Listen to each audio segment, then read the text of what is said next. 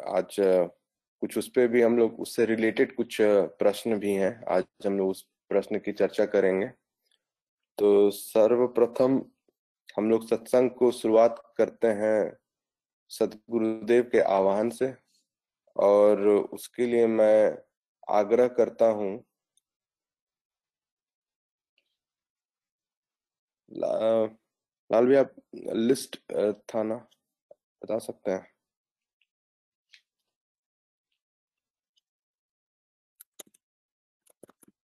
आज का दीप्ति दीप्ति जी का है दीप्ति रे जी स्वागत गान मंगल गान करेंगे। तो मैं दीप्ति जी से आग्रह करता हूँ कि आप स्वागत गान प्रस्तुत करें। Thank you Ravi ji. uh, स्वागत गान।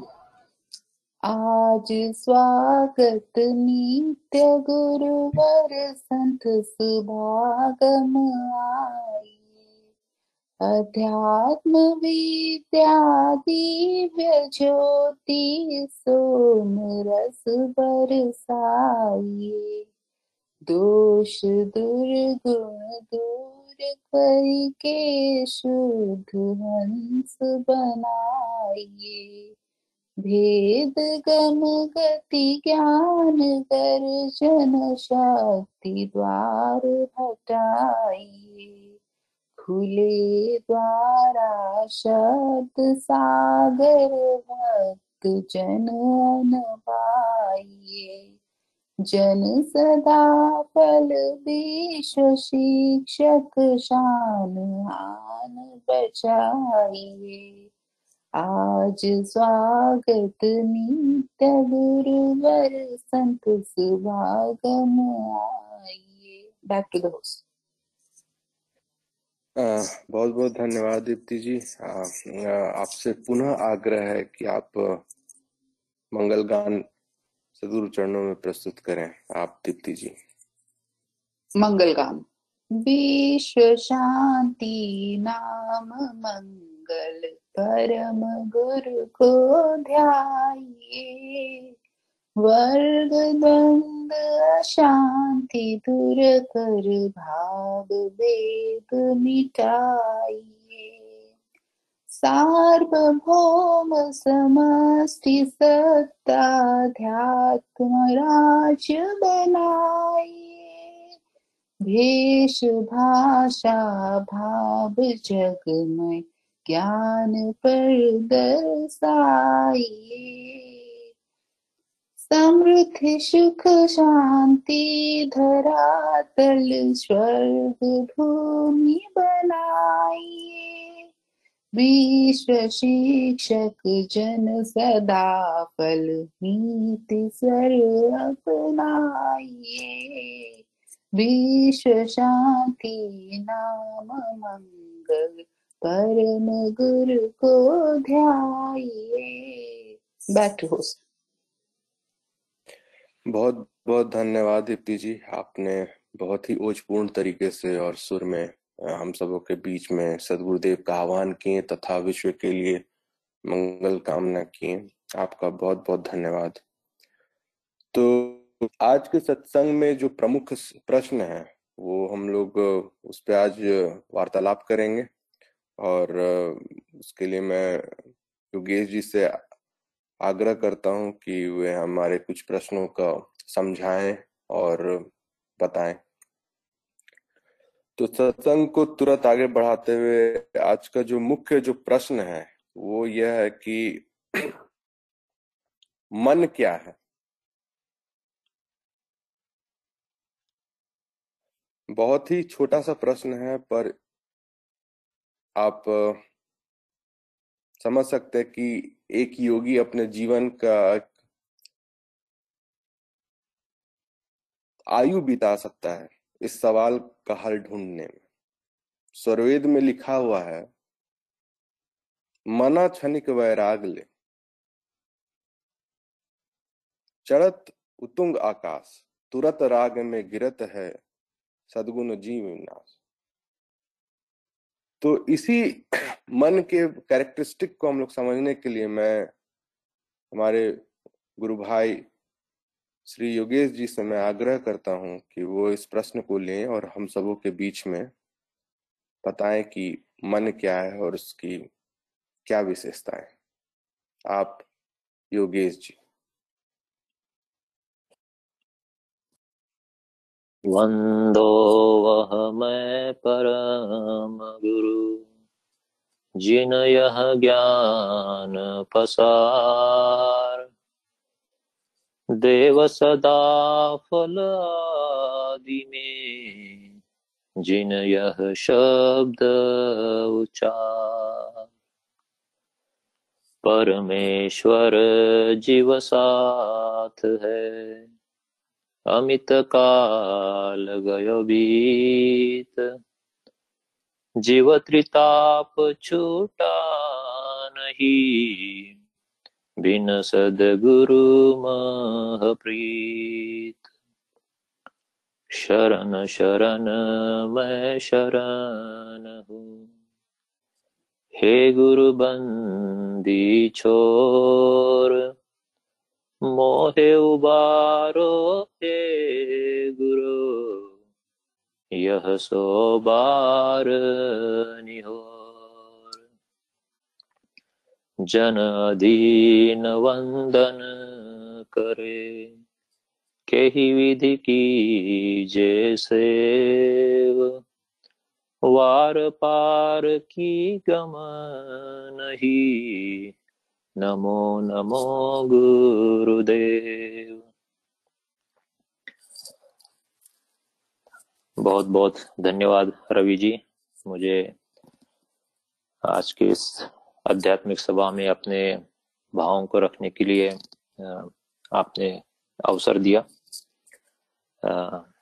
जय सदगुरुदेव सभी गुरु भाई, गुरु बहनों को। मैं Yogeshwar Sagar, Cary North Carolina से आज के सत्संग से जुड़ा हूँ।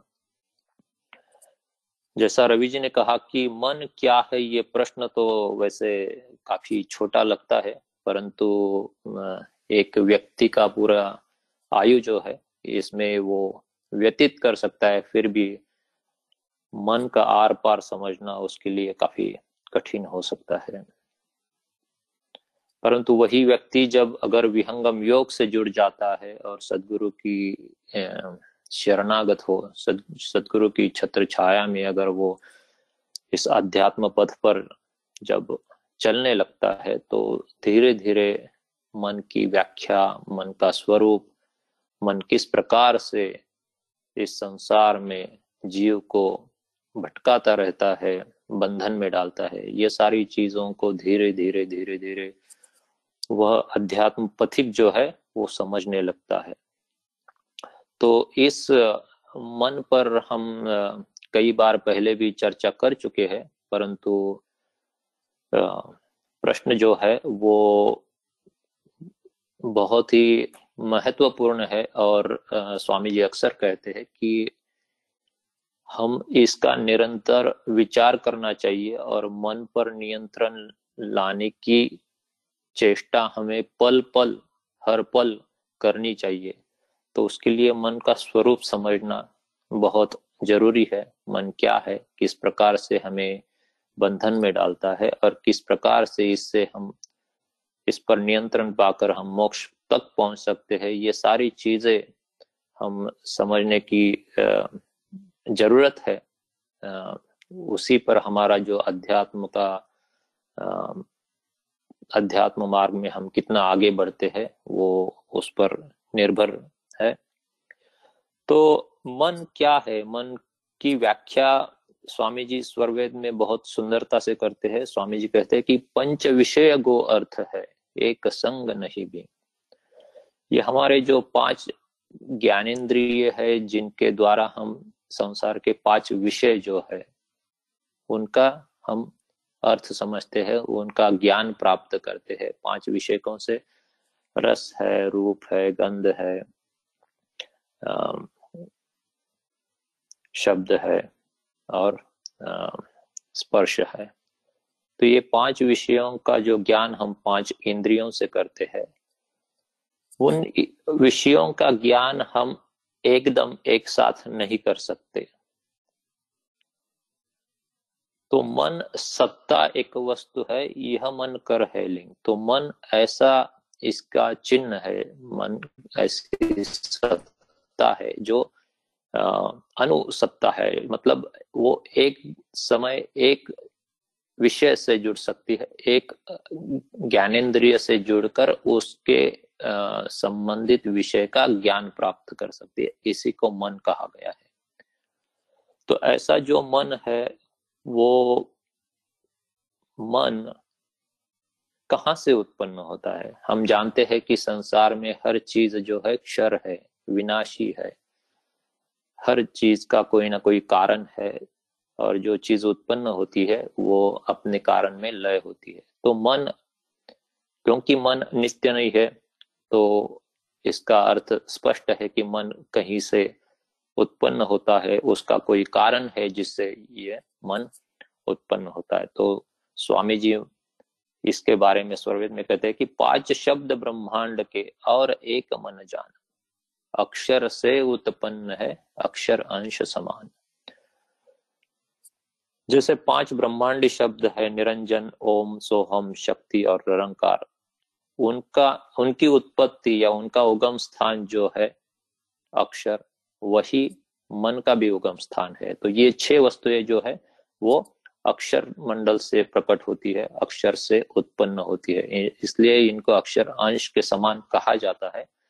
तो मन जो है अक्षर से उत्पन्न होता है। अब मन कहाँ से उत्पन्न होता है और मन कहाँ जाकर लय होता है? जैसे मैंने कहा कि कोई चीज़ अगर उत्पन्न होती है, किसी चीज़ का अगर जन्म होता है तो उसका विनाश भी होता है। वो कहीं जाकर उसका लय भी होना चाहिए। तो सिद्धांत ये कहता है कि जो वस्तु जहाँ से उत्पन्न होती है, वही जाकर उसका लय होता है। तो इसलिए मन का भी लय अक्षर में ही होता है। तो इसके बारे में बड़े बार्मिकता से स्वामी जी कहते हैं कि अष्ट कमल मकरंद में मन व भ्रमर करवास नौवा कमल अनूप है, गंध भ्रमर मन नाश। तो अष्ट कमल मकरंद में मतलब क्या है इसका? तो हमारे शरीर में जो अष्ट चक्र है मूलाधार से लेकर लेकर सहस्रार तक इनको कमल का उपमा दी गई है, कमल की उपमा दी गई है और इसकी शक्ति के अंदर जो मन निरंतर भ्रम मतलब वास करता रहता है, भ्रमण करता रहता है, इसी में जो है पूरा जीवन बिताता है सांसारिक वस्तुओं को प्राप्त करने के लिए, सांसारिक भोगों को प्राप्त करने के लिए। ऐसा ये मन जो इसको भ्रमर की उपमा दी है, स्वामी जी ने यहाँ पर जो इस अष्ट कमलों में जो मकरंद है, जो मधु है, जो हनी है, उसका निरंतर जो है यापन करता रहता है। तो ऐसा मन जब उसको नौवा कमल, अब नौवा कमल किसको कहा गया है? ये काफ़ी भेदिक शब्द है। तो नौवा कमल अक्षर ब्रह्म को कहा गया है, जो कि शरीर के बाहर होता है। अष्ट चक्र जो है अष्ट कमल जो है, वो हमारे शरीर के अंदर है, जबकि नौवा कमल जो है, वो इस शरीर के बाहर है। इसका जब गंध, इसका जब वास इस मन को लग जाता है तो ये भ्रमर रूपी मन जो है, उस गंध में ही अपना स्वभाव छोड़कर उसमें लय हो जाता है। तो जिस प्रकार से अक्षर से ये मन उत्पन्न होता है, वहीं पर जाकर वो लय भी होता है। तो अब ये जो मन है, हम देखते हैं कि संसार में दो प्रकार की वस्तुएँ हैं, एक है चेतन और एक है जड़। जो सारा संसार है, जिसको हम अपने प्राकृतिक इंद्रियों से जिसका ज्ञान कर सकते हैं, अनुभव कर सकते हैं, वो सारी वस्तुएँ कैसी है? जड़ है। और अनुभव करने वाला जो पदार्थ है, वो कौन है? चेतन है। तो मन क्या है? क्या मन जड़ है या मन चेतन है? तो स्वामी जी इसमें स्वरवेद में इसको भी काफ़ी अच्छी तरह से हमें समझाते हैं। अक्षर से मन उपजे, जड़ चेतन नहीं रूप। ये अक्षर से उत्पन्न हुआ मन जो है, वो ना तो जड़ है, ना ही चेतन है। मध्यम अंश प्रमाण है। तो ये जड़ भी नहीं है, चेतन भी नहीं है, इसको क्या कहा गया है? आगंतुक कहा गया है। मध्यम अंश प्रमाण है, आगंतुक भवरूप। तो आगंतुक चेतन इसको कहा गया है। अध्यात्म में इसको आगंतुक चेतन का व्याख्या की गई है। इसको इस शब्द का उपयोग मन के लिए कहा गया है। तो मन क्या मन एक ऐसा विचित्र पदार्थ है जो ना कि जड़ है, ना चेतन है, परंतु इसमें जो है दोनों के गुणधर्म एक प्रकार से समाविष्ट है। तो कहने का तात्पर्य ये है कि वो किसी समय में चेतन की तरह उसका जो है वो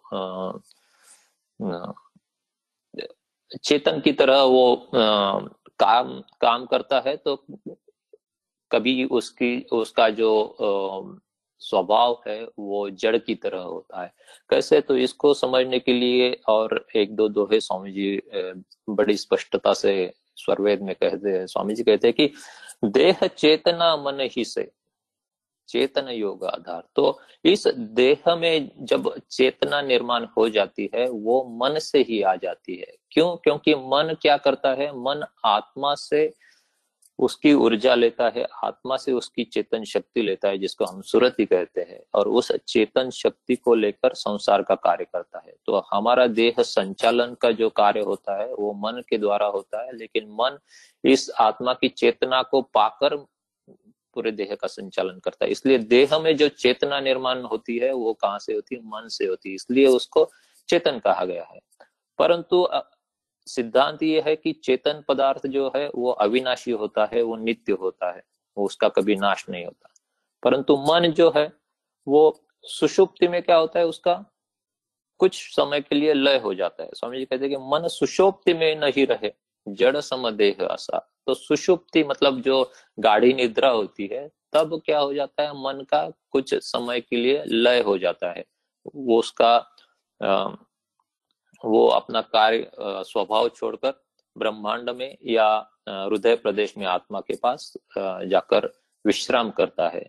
और जब ऐसी अवस्था आती है, तब ये देह एक जड़ बनकर रह जाता है, इसमें कोई चेतना नहीं रहती। इसलिए क्योंकि उसका कुछ समय के लिए लय होता है, इसलिए वो जड़ के तरह भी कार्य करता है।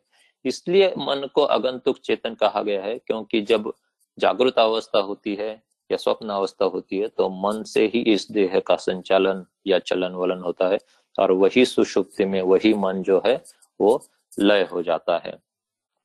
आगे स्वामी जी कहते हैं कि लय सुषोप्ति चेतन नहीं, जड़ नहीं चेत शरीर। मन मध्यम परिमाण है, कारण अक्षर देह। तो सुषुप्ति में लय होने के कारण वो चेतन नहीं है और वो उसका जब लय हो जाता है तो शरीर जड़ की तरह हो जाता है, इसलिए शरीर में जो चेतना होती है, वो मन से होती है, इसलिए मन जड़ भी नहीं है। तो मन जो है, वो आगंतुक चेतन है। अब इस मन का कार्य क्या है? हम हम अगर मन को समझने की कोशिश करते हैं तो हमें पूरी तरह से समझना ज़रूरी है कि मन क्या है, वो कहाँ से उत्पन्न होता है, कहाँ जाकर वो लय होता है, वो जड़ है या चेतन है, और किस प्रकार से ये मन जो है वो कार्य करता है। तो मन जो है, जैसे मैंने कहा कि आत्मा से चेतन शक्ति को पाता है और फिर वो इंद्रियों से, जो हमारे पंच ज्ञानेन्द्रिया है, उनसे संबंध प्रस्तापित करके उनके द्वारा उनसे जुड़े विषयों का वो ज्ञान करता है। स्वामी जी कहते हैं कि आत्म योग मन से रहे, मन इंद्रि न कर साथ। इंद्र योग जब अर्थ से विषय ज्ञान जीवनाथ तो अनुभव करने वाला यहाँ पर कौन है? आत्मा है। परंतु वो आत्मा क्या है? चेतन है और प्राकृतिक पदार्थों का अनुभव करने के लिए उसे प्राकृतिक करणों की ज़रूरत होती है। तो इन दोनों के बीच का संबंध जो निर्माण होता है, जिसको हम ब्रिज कह सकते हैं। वो ब्रिज बनाने का काम जो है, मन करता है। तो मन जीव का जीव माने आत्मा। आत्मा का, आत्मा की चेतन शक्ति को लेकर इंद्रियों से वो संबंध प्रस्तापित करता है और इंद्रियों, इंद्रिया जब उनसे जुड़े विषयों का ज्ञान लेती है तो वही ज्ञान, वही अनुभव जो है, वो मन फिर एक बार आत्मा को जाकर उसका अनुभव देती है। तो इस प्रकार से मन क्या करता है कि आत्मा का साथी बनकर आत्मा को प्राकृतिक भोगों का भोग करने में मदद करता है। मन चेतन जड़ नहीं बने, मन मध्यम परिमाण, तीन करण मन से जगे, मन अनु एक स्थान। ये बड़ा आवश्यक है समझना कि हमारे शरीर के अंदर चार अंतकरण है, मन, चित्त, बुद्धि और अहंकार। तो इन चार अंतकरणों में से सबसे प्रमुख जो है, वो है मन, क्योंकि मन से ही क्या होता है, ये बाकी तीन जो करण है, वो भी जग जाते जब, जैसे कि सुषुप्ति अवस्था जब होती है, मन लय हो जाता है तो सुषुप्ति से वापस जब जागृत अवस्था आती है तो जागृत अवस्था आने पर सबसे पहले जो है, वो मन जग जाता है, और मन जग जाने के बाद बाकी तीन हमारे अंतकरण जो है, बुद्धि, चित्त और अहंकार, वो जग जाते हैं और फिर जो है, वो हमारे इंद्रिय जगते हैं और इस प्रकार से हमें फिर एक बार संसार का अनुभव होने लगता है। इसलिए स्वामी जी यहाँ पर कहते हैं कि तीन करण मन से जगे मन अनु एक स्थान। अब मन अनु एक स्थान इसलिए कहा गया है क्योंकि मन क्या है, एक एटॉमिक नेचर है। उसका मतलब एक समय में एक ही जगह पर रहता है। तो इसलिए उसको मनु मन अनु एक स्थान यहाँ पर कहा गया है। यही मन क्या है? मन संचालक देह का, मन कर सकल पसार। आत्म चेतन योग से मन कर कर्म अपार। तो इस देह का जो संचालक है, पूरा जो देह का चलन वलन, हमारे जो संकल्प होते हैं, हमारी जो इच्छाएँ होती है, उनको पूरा करने का कार्य हमारे प्राकृतिक कर्णों के द्वारा जो होता है, उनका स्वामित्व जो होता है, वो मन के पास होता है। मन ही इस देह को संचालित करता है और हमारी इच्छाओं को पूरा करने में वो कार्यशील रहता है।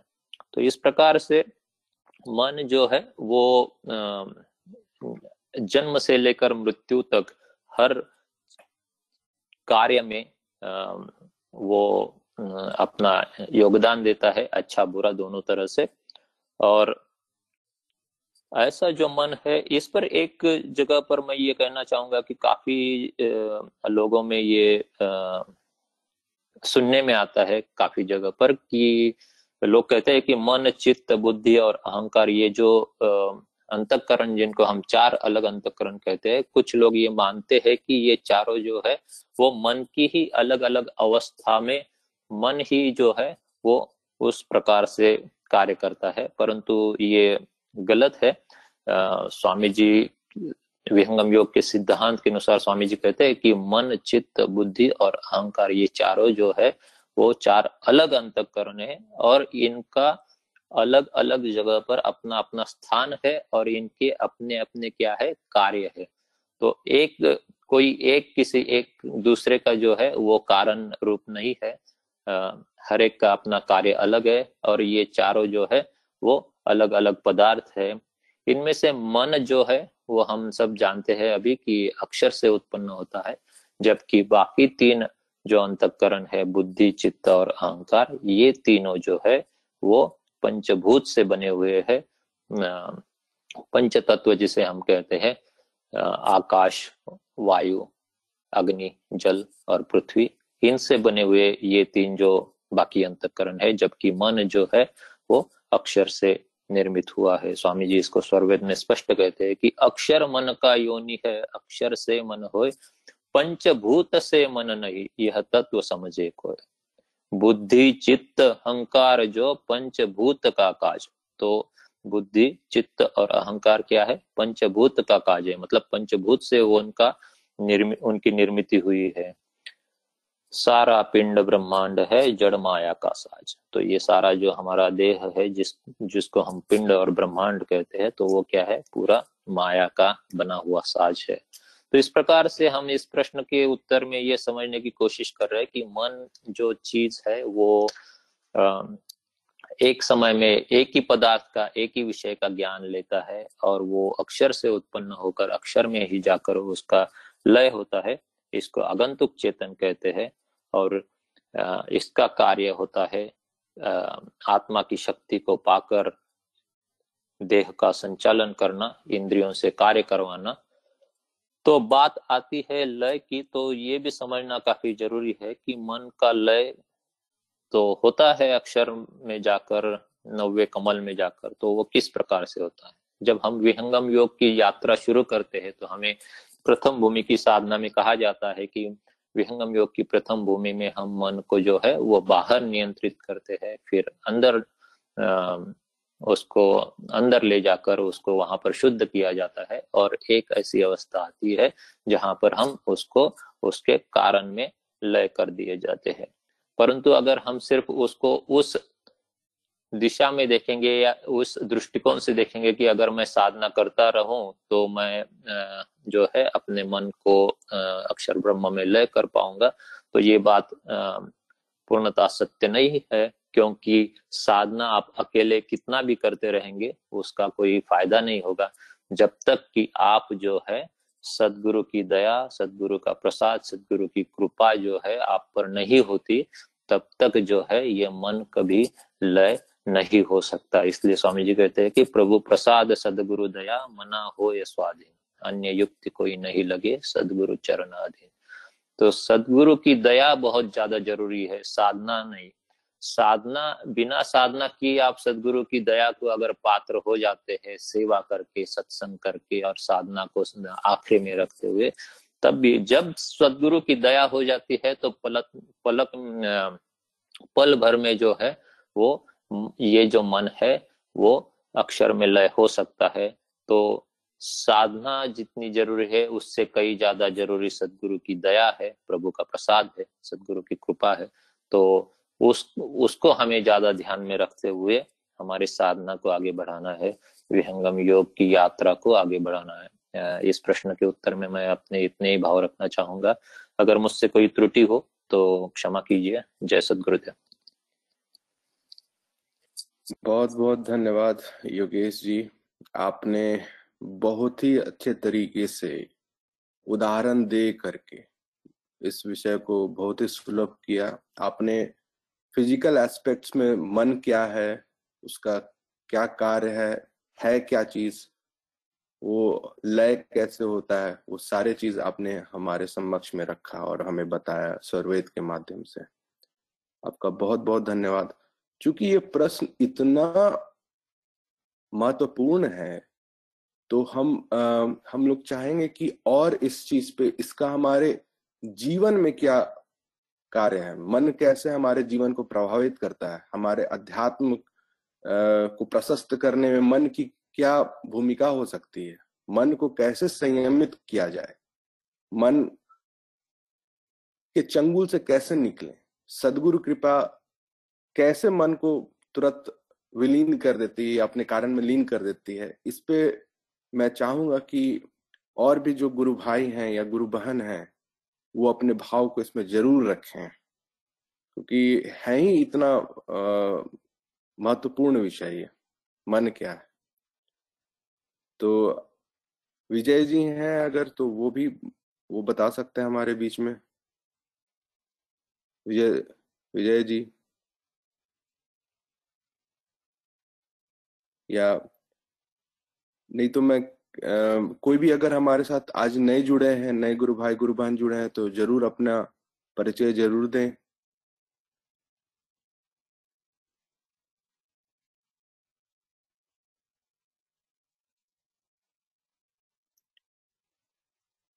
तो मैं किन्हीं को भी रैंडमली मैं किन्हीं से पूछूँगा और उनको फिर इस विषय पर कुछ अगर वो बोले तो बहुत अच्छा रहेगा फिर।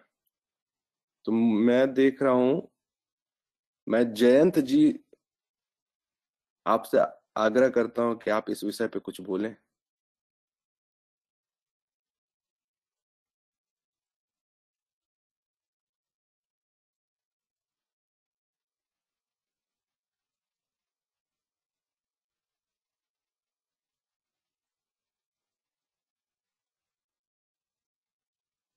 लगता है जैन जी तक हमारी hello? Hello good good morning नमस्कार जयंत बोल रहा हूँ। जी जी जयंत जी। हाँ uh, हाँ मैं एक यू नो मिस लाइक ये मैं ज्वाइन कर रहा हूँ you know last two three month से सो। So, बहुत अच्छा programme miss you know information discuss होता है। Um, so uh, वही शेयर करना था कि it's very beneficial oh thank you thank you thank you so much तो हम लोग इसी प्रश्न को आगे लेकर के चलते हैं। तो मैं आग्रह करता हूँ विजय दावलूर जी से कि वो हमें बताएँ कि मन को कैसे हम लोग नियंत्रित करें और मन हमारे अध्यात्म में कैसे बाधा डालती है?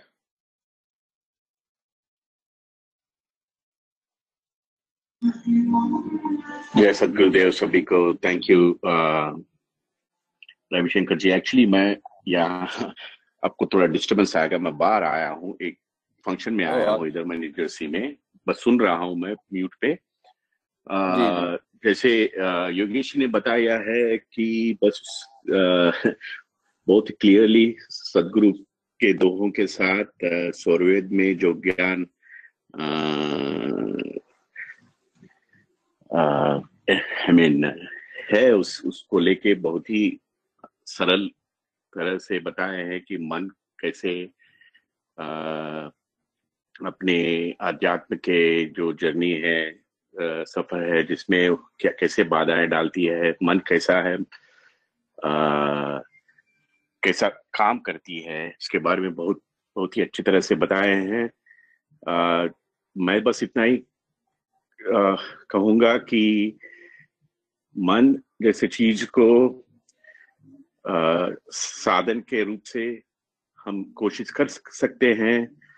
आ, जो विहंगम योग के फ़र्स्ट लेवल ऑफ़ मेडिटेशन जो है उसके उसके द्वारा मन को मन किधर है मन को कैसे अपने काबू में रख सकते हैं ये बताया गया है। लेकिन जैसे योगेश जी ने बताया है सबसे बड़ी बात ये है कि आ, सभी एक सदगुरु को अपने अपने आ, इस लाइफ में आ, खोजे सदगुरु को प्रसन्न कर, करे। अपने सेवा से अपने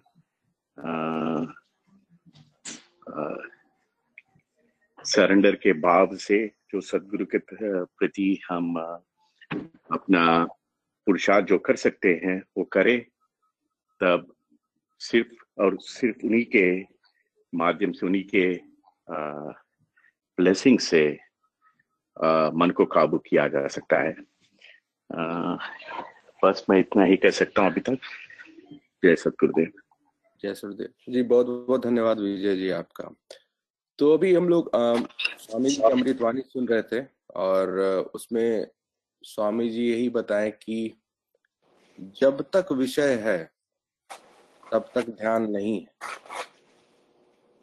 तो और अभी आज के दिव्यवाणी में हम लोग ये सुने कि कर्म क्या होता है? इंद्रियों के माध्यम से कर्म होते हैं।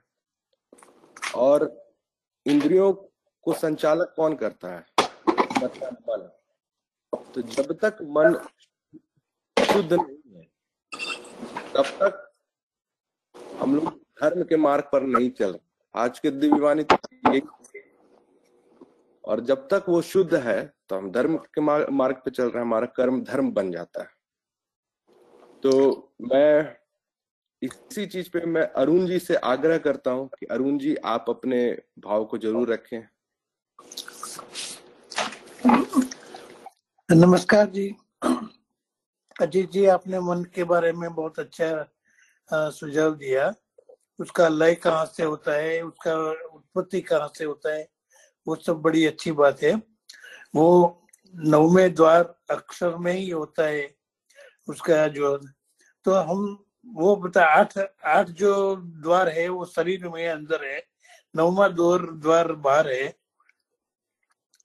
तो मैं ये कंफ्यूजन में हूँ कि नवमा द्वार खुलने के लिए step by step all the eight door अपना साधना के माध्यम से खुलता है, तभी नवमे द्वार में जा सकते हैं या तो कोई ऐसी कृपा हो सकती है गुरुदेव जी की कि सदगुरुदेव की कि वो अपने आप हम आ, मन को साधना के द्वारा कंट्रोल में कर सकते हैं।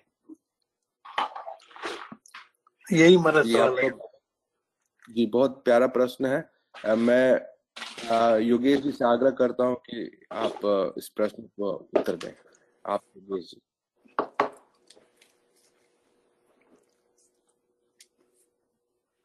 धन्यवाद अरुण जी। काफ़ी अच्छा प्रश्न आपने पूछा कि किस प्रकार से उस नव्य कमल को तक हम आ, हमारी हमारे मन को ले जाए जिससे वो उस नव्य कमल में जो है वो उसको लय कर दिया जाता है।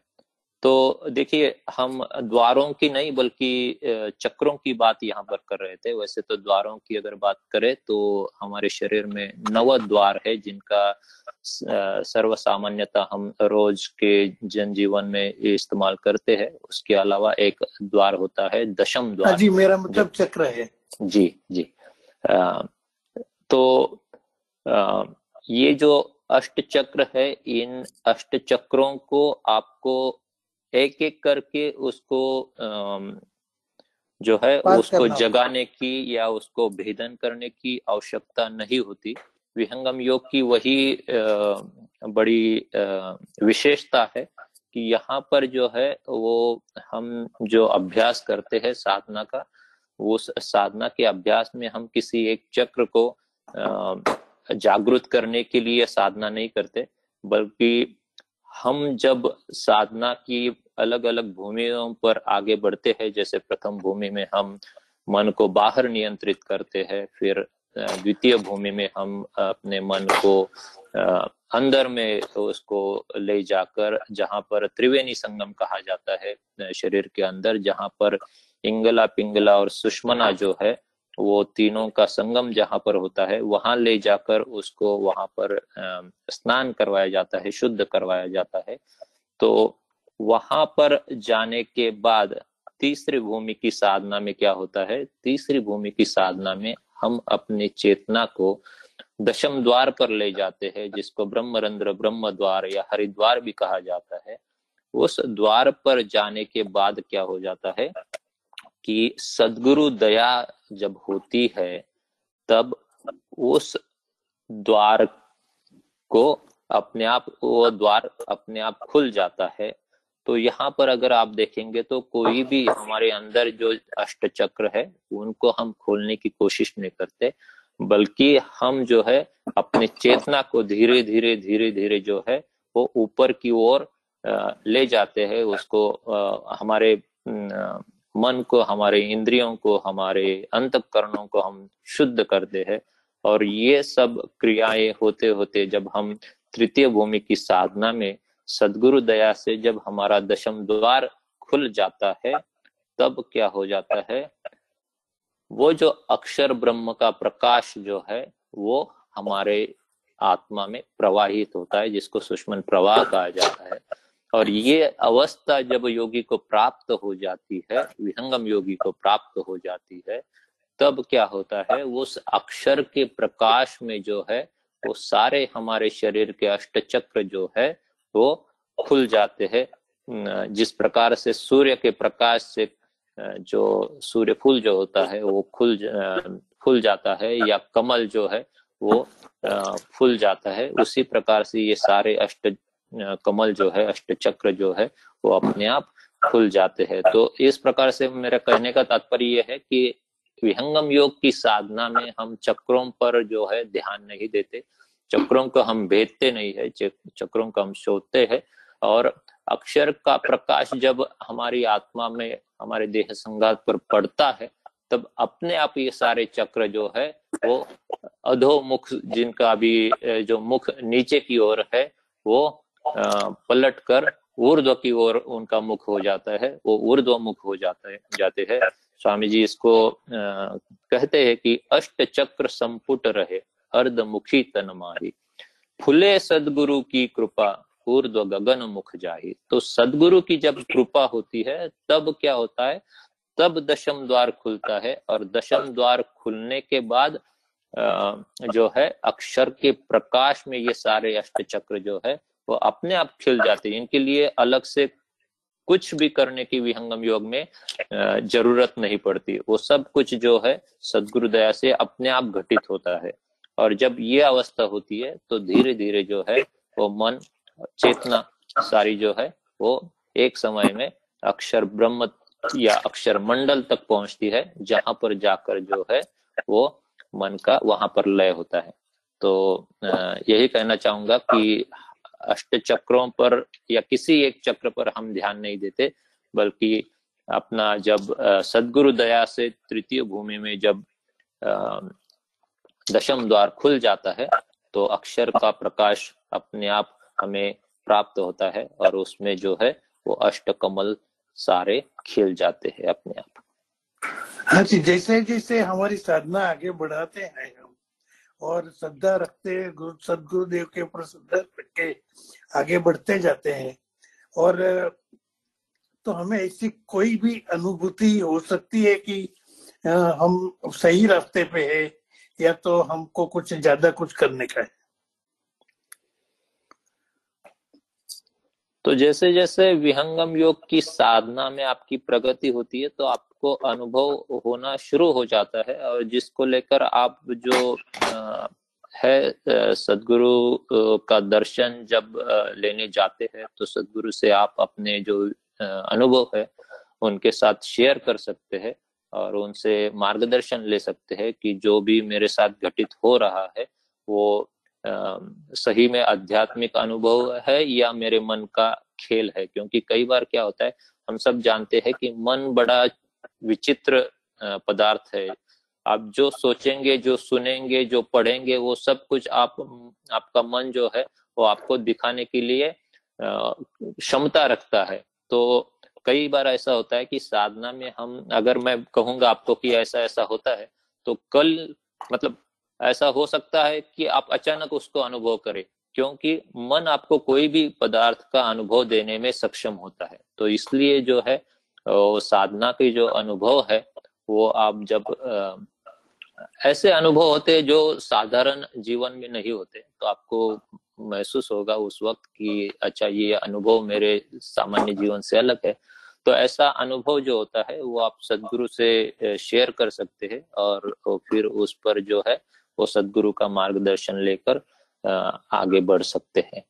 तो अलग अलग भूमि में अलग अलग अनुभव होते हैं। जैसे प्रथम भूमि में पंच तत्वों का दर्शन होता है मतलब उसके जो रंग है वो दिखते हैं, या निरंजन शब्द का अनुभव होता है।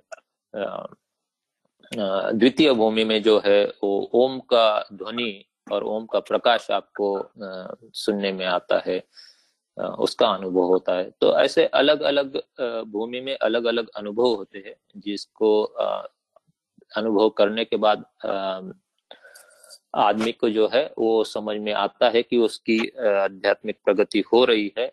लेकिन अभी मुझे याद नहीं आ रहा है, एक दोहा, लेकिन स्वामी जी बड़े स्पष्टता से एक दोहे में कहे है कि कैसे समझे हमारी आध्यात्मिक प्रगति हो रही है। तो स्वामी जी एक जगह कहते हैं कि जब जड़, हमारे जड़ गुण जो है, जड़ स्वभाव जो है, उसका धीरे धीरे उसका लय होते हुए चेतन स्वभाव जो है हमारा चेतन गुण जो है, वो बढ़ने लगते हैं, तब ये समझना कि हमारी जो है, वो आध्यात्मिक प्रगति हो रही है। मतलब हमारे अंदर के जो विकार है, जो षड्रिपुज है, इनका जब धीरे धीरे लय होने लगता है और हमारे, हमारा आचरण जो है, वो धर्म के अनुसार होने लगता है तो ये समझना चाहिए कि हम अध्यात्म में आगे बढ़ रहे हैं। इस पर काफ़ी कुछ कहा जा सकता है। मैं काफ़ी शुरू की साधना का साधक हूँ तो इस पर मेरी अपनी तरफ़ से मेरी समझ काफ़ी कम है। लेकिन मुझे लगता है कि शुरू की साधना में या शुरू के समय में इतना समझना किसी भी आध्यात्मिक व्यक्ति के लिए काफ़ी है कि किस प्रकार से साधना में आगे बढ़ जा सकता है। आपने सही बताया। मन तो बहुत माया भी है। उसकी माया से दूर रहकर श्रद्धा रख के आगे बढ़ना चाहिए बस। जी जी जी। बिल्कुल सही। नमस्कार थैंक यू जय सतगुरुदेव योगी जी मेरा एक छोटा सा प्रश्न है। वो प्रश्न जो है वो शब्द चेतना से रिलेटेड है। तो आपने चेतना के बारे में बताया कि जो मन है वो आगंतुक चेतन है। और चेतना कहा, जहाँ तक मुझे अंडरस्टैंडिंग है जो मैंने समझा है सत्संग में कि कॉन्शियस फॉर्म है वो आत्मा की। तो जिसमें समझ में आता है कि आत्मा का अपना खुद का स्वरूप, उसकी आइडेंटिटी की समझ होती है, उससे पहले तो जड़ी अवस्था होती है। तो मन को आपने कहा है कि जब मन जो सुषुप्ति अवस्था में के बियॉन्ड होता है तो चेतन अवस्था में होता है। तो इस चेतन अवस्था में और चेतन जो हम बोलते हैं, आत्मा की जो चेतन अवस्था है, उसकी समझ होने में क्या अंतर है? क्या एक ही शब्द है या कुछ डिस्टिंक्शन है इनमें, या कोई कनेक्शन है इनमें? अच्छा। तो आ, मैं कोशिश करता हूँ आपकी प्रश्न का उत्तर देने की। आ, वैसे तो आ, बाकी वरिष्ठ साधक भी यहाँ पर है तो वरिष्ठ गुरु भाई वो भी अपना आ, इस पर अपना विचार दे सकते हैं। तो चेतना उसको हम कह सकते हैं जिससे कार्य घटित होता है। तो हमारे शरीर का जो स्वामी है जिसको हम कहते हैं कि देह में रहने वाला देही, जो स्वामी जी कहते हैं, अक्सर शरीर में रहने वाला शरीरी देह में रहने वाला देही, वो क्या है? वो चेतन पदार्थ है, वो है हमारी आत्मा। तो अभी क्या हुआ है कि आत्मा जो है, वो स्थूल देह में आई है, उसको, क्योंकि उसको प्राकृतिक सुखों का अनुभव लेना है, प्राकृतिक चीज़ों का अनुभव लेना है, प्राकृतिक विषयों का अनुभव लेना है। परंतु वो चेतन पदार्थ है और जिसका अनुभव उसको लेना है, वो प्राकृतिक पदार्थ है तो वो उसको सीधा उस प्राकृतिक पदार्थों का अनुभव नहीं हो सकता। इसलिए जो है, इस शरीर की रचना हुई है, जो जहाँ पर प्राकृतिक कर्ण कर्म दिए गए हैं आत्मा को। तो परंतु इस पूरे देह जो पूरा देह संघात जो है, वो किससे बना हुआ है? जड़ वस्तु से बना हुआ है, पंच तत्वों से बना हुआ है। इसलिए वो स्वयं कार्य नहीं कर सकते। तो इसलिए उनको कार्य करने के लिए जो है वो आत्मा की चेतना, जिसको हम चेतन शक्ति चिति शक्ति या सुरति कहते हैं, वो निरंतर इस शरीर में प्रवाहित होती है, जिसको लेकर मन क्या करता है? कार्य करता है। तो मन, जैसे एक प्रकार से हम कह सकते हैं कि ये एक एनर्जी स्टोर किया हुआ कैपेसिटर है और कैपेसिटर से वो एनर्जी फ्लो होती है किसी सर्किट में और वो सर्किट अपना फ़ंक्शन करता है। तो इस प्रकार से उस एनर्जी पावर हाउस से जो है वो मन एनर्जी ड्रेन करता है और उस एनर्जी को वो इस्तेमाल करता है। क्योंकि मन की अपनी एनर्जी नहीं है, मन जो है वो आत्मा की एनर्जी को लेकर इंद्रियों से कार्य करवाता है। तो वो जो चेतना वो लेता है, उसका प्राकृतिक पदार्थों को चलन वलन करने में वो चेतना का इस्तेमाल किया जाता है। जैसे कि मान लीजिए कि जो इलेक्ट्रिसिटी जनरेशन ये है सेंटर है, वहाँ से या पावर स्टेशन है, वहाँ से एनर्जी आती है और अलग अलग पदार्थ मतलब जैसे फ़ैन में जाती है लैपटॉप में जाती है टीवी में जाती है तो अलग अलग से उसके वो प्रकट होती है। उस प्रकार से चेतना जो है, वो मन आत्मा से लेता है और उस चेतना के द्वारा बाकी इंद्रियों से कार्य करवाता है। तो ये जो चेतना है, आप, अगर मैं आपका प्रश्न समझने की कोशिश कर रहा हूँ तो आत्मा की ही चेतना होती है परंतु आत्मा को स्वयं का ज्ञान नहीं होता कि वो उसका स्वयं का स्वरूप क्या है। तो जब आत्मा शुद्ध रूप में आ जाती है और अपने आप को प्रकट करती है या अपना स्वरूप समझ लेती है तो वो चेतन स्वरूप जो होता है वो अलग होता है क्योंकि उस वक्त उसकी प्रकृति से वो असंग हो जाता है। तो वही चेतना जो होती है उस वक्त जो आज प्रकृति में लगी हुई है वही चेतना वो एक जगह केंद्रित करके फिर आगे का आगे की यात्रा करती है। लेकिन जब तक वो प्रकृति में है, तब तक वही जो चेतना है जिसको स्वामी जी कहते हैं सुरति, उस सुरति को लेकर मन कार्य करता है। तो तब तक वो सुरति बाह्य प्रवाह है, उसका संसार में वो प्रवाहित है। तो जैसे स्वामी जी कहते हैं कि मन सुरति मने सुरति ले उड़त है, बाहर दृश्य पसार। तो उसमें क्या हो जाता है कि आत्मा की ही चेतना मन लेता है। मन निरंतर आत्मा की चेतना को ही ड्रेन करता रहता है और उसी चेतना का इस्तेमाल करके वो अपने शरीर से हमारे इंद्रियों से कार्य करवाता है। तो इसका मतलब जो मुझे समझ में आई बात योगेश जी की आ, क्या हम लोग जो हैं अपनी प्राकृतिक कार्य करते हुए भी अपने आप को चेतन स्वरूप में समझें? कि चेतना तो आत्मा की चेतना तो है ही है जो कार्य करा रही है। लेकिन चेतना की जो डायरेक्शन है वो डिफरेंट है। जी तो हम, देखिए, समझने के लिए तो हम, हमें ये ज़रूर समझना चाहिए कि ये शरीर जो है वो हम नहीं है, बल्कि इस शरीर में रहने वाली आत्मा जो है वो एक्चुअली जो है वो चेतन पदार्थ है। उसी से सारे कार्य होते, वही करता है। ये बाकी सारे जो है वो करवाया जाता है किसके द्वारा या उसका जो मतलब ओनर जो है वो आत्मा ही है। तो हमें समझने के लिए हम समझ सकते हैं या कह सकते हैं कि मैं आत्मा हूँ लेकिन समझने या कहने से उसका जो स्वरूप है वो पता नहीं चलता। अभी जो है हम वाणी से कहेंगे या आ, मतलब बुद्धि से हम मान लेंगे वो सफिशियंट नहीं होता। जब तक कि आप उस स्वरूप में आकर अपने आप को देखेंगे नहीं, तब तक आप ये नहीं जानेंगे कि सच में मैं चेतन स्वरूप हूँ, इसका क्या अर्थ है। लेकिन बात जहाँ पर प्राकृतिक लेवल पर समझने की है हाँ ये ज्ञान हमें ज़रूर होना चाहिए कि हम शरीर नहीं है, बल्कि हम शरीरी है, हम देह नहीं है, बल्कि हम देही है। तो हमारा जो स्वरूप है ये शरीर नहीं है।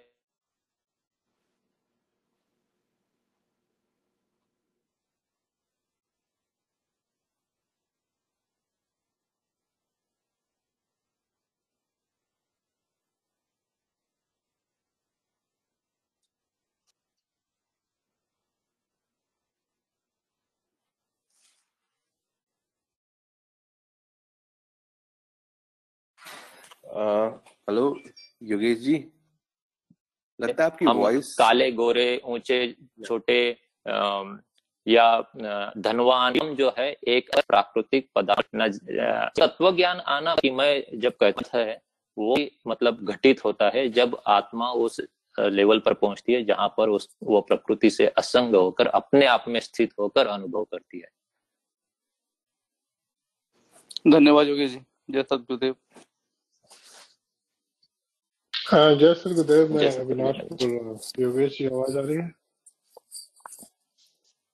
जी ना अविनाश जी जय श्री गुरुदेव मेरा एक छोटा सा प्रश्न था कि आपने कहा कि मन इंद्रियों से काम करवाता है। हम्म, हम्म। तो कई बार ऐसा होता है कि इंद्रियों को पहले होता है उसके बाद मन में कोई चीज़ आती है। जैसे कि आपने किसी चीज़ को जैसे किसी खाने की खुशबू आई तो आपको लगा खाने का मन किया। या फिर किसी चीज़ को छुआ तो आपको मन में अच्छा लगा या फिर कुछ और करने का मन किया। तो मतलब मुझे लगता है कि पहला जो संपर्क होता है बाहरी वस्तुओं से, वो इंद्रियों का होता है, उसके बाद फिर मन में एक्टिवेशन चालू होता है। तो मुझे ये कंफ्यूजन था कि कौन किससे काम करवा रहा है। अच्छा। अगर स्थूल रूप से आप देखेंगे तो आप जो कह रहे हैं बात सही अब मैं कोशिश करता हूँ समझाने की। मैं नहीं जानता कि आपका प्रश्न का समाधान मैं कर पाऊँ या नहीं, लेकिन मैं अपनी बुद्धि धरातल पर इसको समझाने की कोशिश करता हूँ। तो देखिए, जब जैसे आपने किसी पदार्थ की खुशबू की बात कही तो किसी पदार्थ की खुशबू आने के बाद उसको खाने की इच्छा होना यहाँ पर ये प्रतीत करता है कि पहले इच्छा आ जाती है आपके मन में और फिर आप आपके शरीर को जो है वो उसके प्रति प्रेरित करते हैं। सिर्फ़ आ, मतलब आ, किसी पदार्थ का अनुभव आने से आप कार्य में प्रेरित नहीं होते।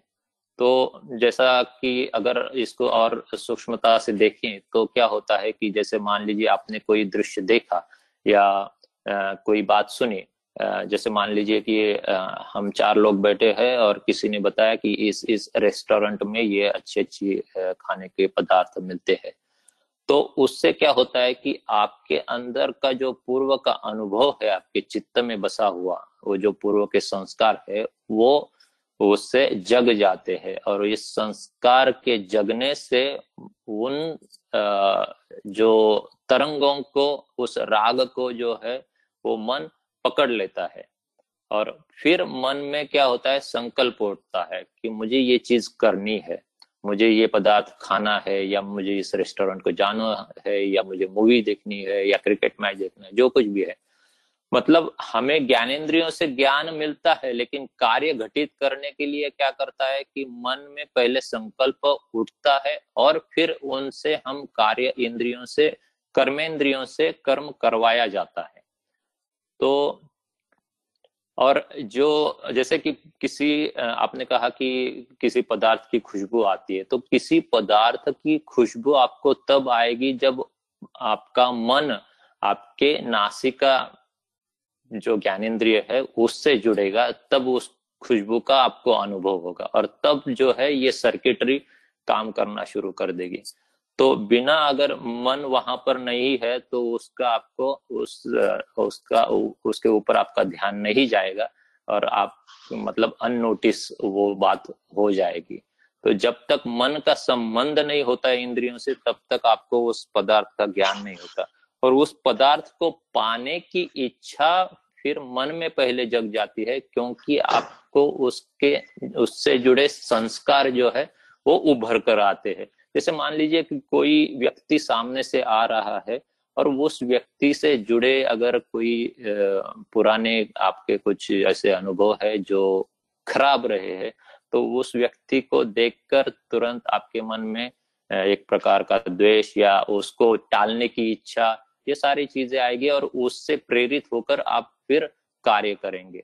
तो मतलब उस इंद्रिय से अनुभव लेने के लिए भी मन का उस इंद्रिय से जुड़ना ज़रूरी है। जब तक मन उस इंद्रिय से नहीं जुड़ेगा, तब तक उस इंद्रिय से होने वाला ज्ञान आप तक नहीं पहुंचेगा। क्योंकि ज्ञान इंद्रिय नहीं करते तो ज्ञान जो है वो अनुभव कौन करता है? आत्मा करती है।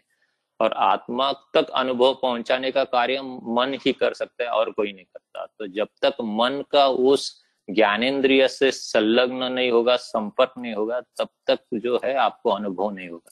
लेकिन स्थूलता से हम ये सारी चीज़ें उस वक्त समझ नहीं लेते क्योंकि वो क्षणिक बहुत जल्दी वो सारी चीज़ें घटती रहती है तो इसलिए हमें जो है वो स्थूल रूप पर बाहरी अनुभव से लगता है कि हमारी मेरी नासिका ने उसको सूंघ लिया, इसलिए मैं खा रहा हूँ तो नासिका पहले आ गई। नहीं, नासिका तभी बात करेगी या अनुभव कराएगी जब मन उसके साथ जुड़ जाएगा। इसीलिए तो जब हम सुषुप्ति में होते हैं और वो पदार्थ फिर भी किचन में बनाया जा रहा होगा तो आपके अंदर इच्छा नहीं होगी खाने की, ना ही आपका शरीर उसके लिए तैयार होगा। ऐसा।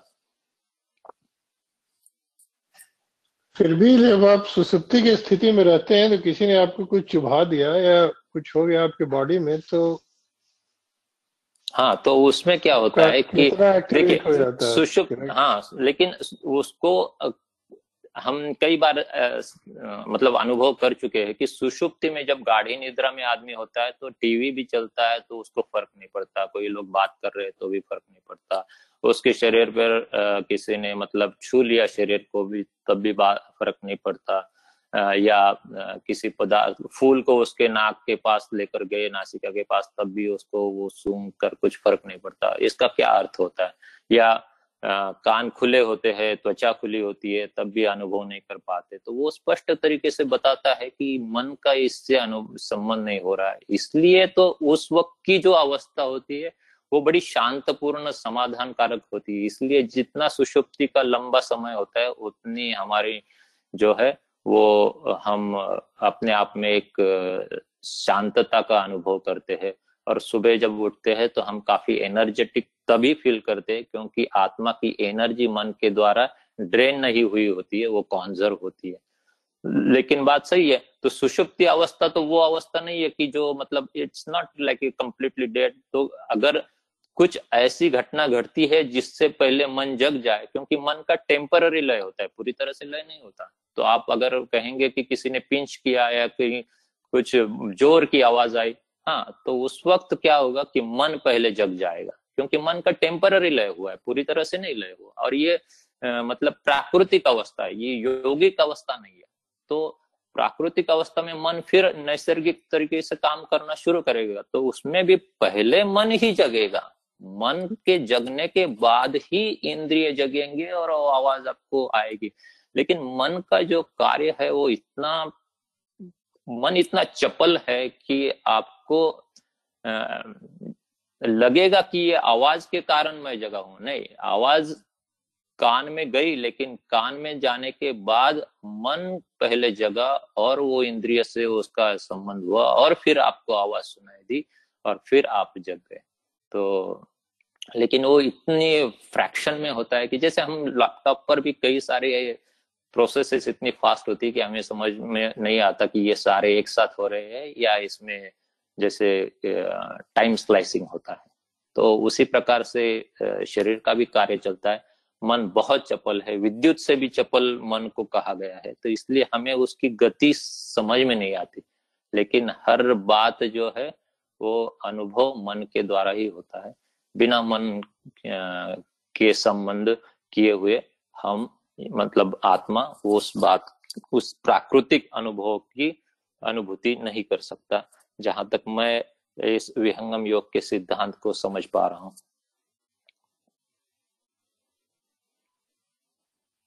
जय सदगुरुदेव। योगेश जी बहुत बहुत धन्यवाद। जय सदगुरुदेव अविनाश बहुत बहुत धन्यवाद अविनाश जी आपका प्रश्न के लिए। और योगेश जी आपका बहुत ही सटीक और बहुत अच्छे तरीके से समझाए। तो, तो आप समय की सुई को देखते हुए अब हम लोग सत्संग को समापन की ओर ले चलते हैं। और उसके लिए मैं आग्रह करता हूँ दीप्ति जी से कि वे हमारे समक्ष संक्षिप्त में वंदना आरती और शांति पाठ प्रस्तुत करें। आप दीप्ति वंदना। प्रभु कल्प संत समाज उत्तम सर्व धर्म आचार्य है जिमिनाद, आश्रित सिंधु के हैं विश्व पथमय कार्य है प्रभु सत्य संत समाज तेरा, आप रक्षा कीजिए। जन सदा फल ज्ञान भक्ति वृद्धि दिन दिन कीजिए।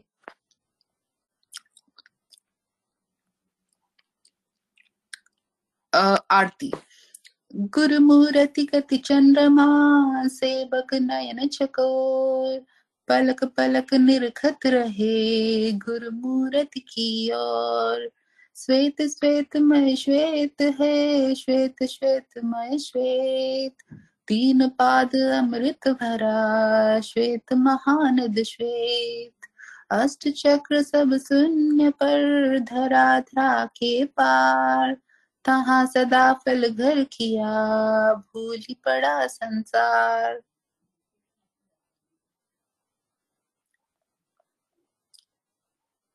शांति पाठ।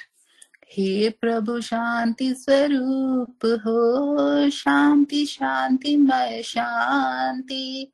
शांति शांति, जन शांति हो, पूर्ण शांति, मय शांति। हे प्रभु शांति प्रदान कर, दूर हो सर्व अशांति। देव सदा फल शांतिमय शांति शांति, सुख, शांति। बोलिए सदगुरुदेव, भगवान की जय। बैक टू होस्ट जय। बहुत बहुत धन्यवाद जी। आपने बहुत ही सुंदर वाणी से सत्संग को समापन की ओर ले गए। और, बहुत ही अच्छा डिस्कशन रहा आज। मुख्य रूप से मैं योगेश जी को बहुत धन्यवाद देना चाहता हूँ कि इस प्रश्न को लिए और बहुत ही आराम से और उदाहरण पूर्ण तरीके से मन के इस जटिल विषय को बहुत सुलभ किया। और मैं यही दोहे से अंत करना चाहता हूँ आज के सत्संग को कि एक ही दोहे में ना मन का सोल्यूशन दिया गया। कि प्रभु प्रसाद सदगुरु दया, मना होए स्वाधीन, अनियुक्ति कोई नहीं लगे, सदगुरु चरण अधीन। तो इसी दोहे के साथ मैं आज के सत्संग हम लोग इस सत्संग को यहीं पे समाप्त करते हैं और अगले वीक इसी समय पर हम लोग फिर उपस्थित होंगे अगले प्रश्न को लेकर के। तब तक के लिए सभी को जय सरुदेव।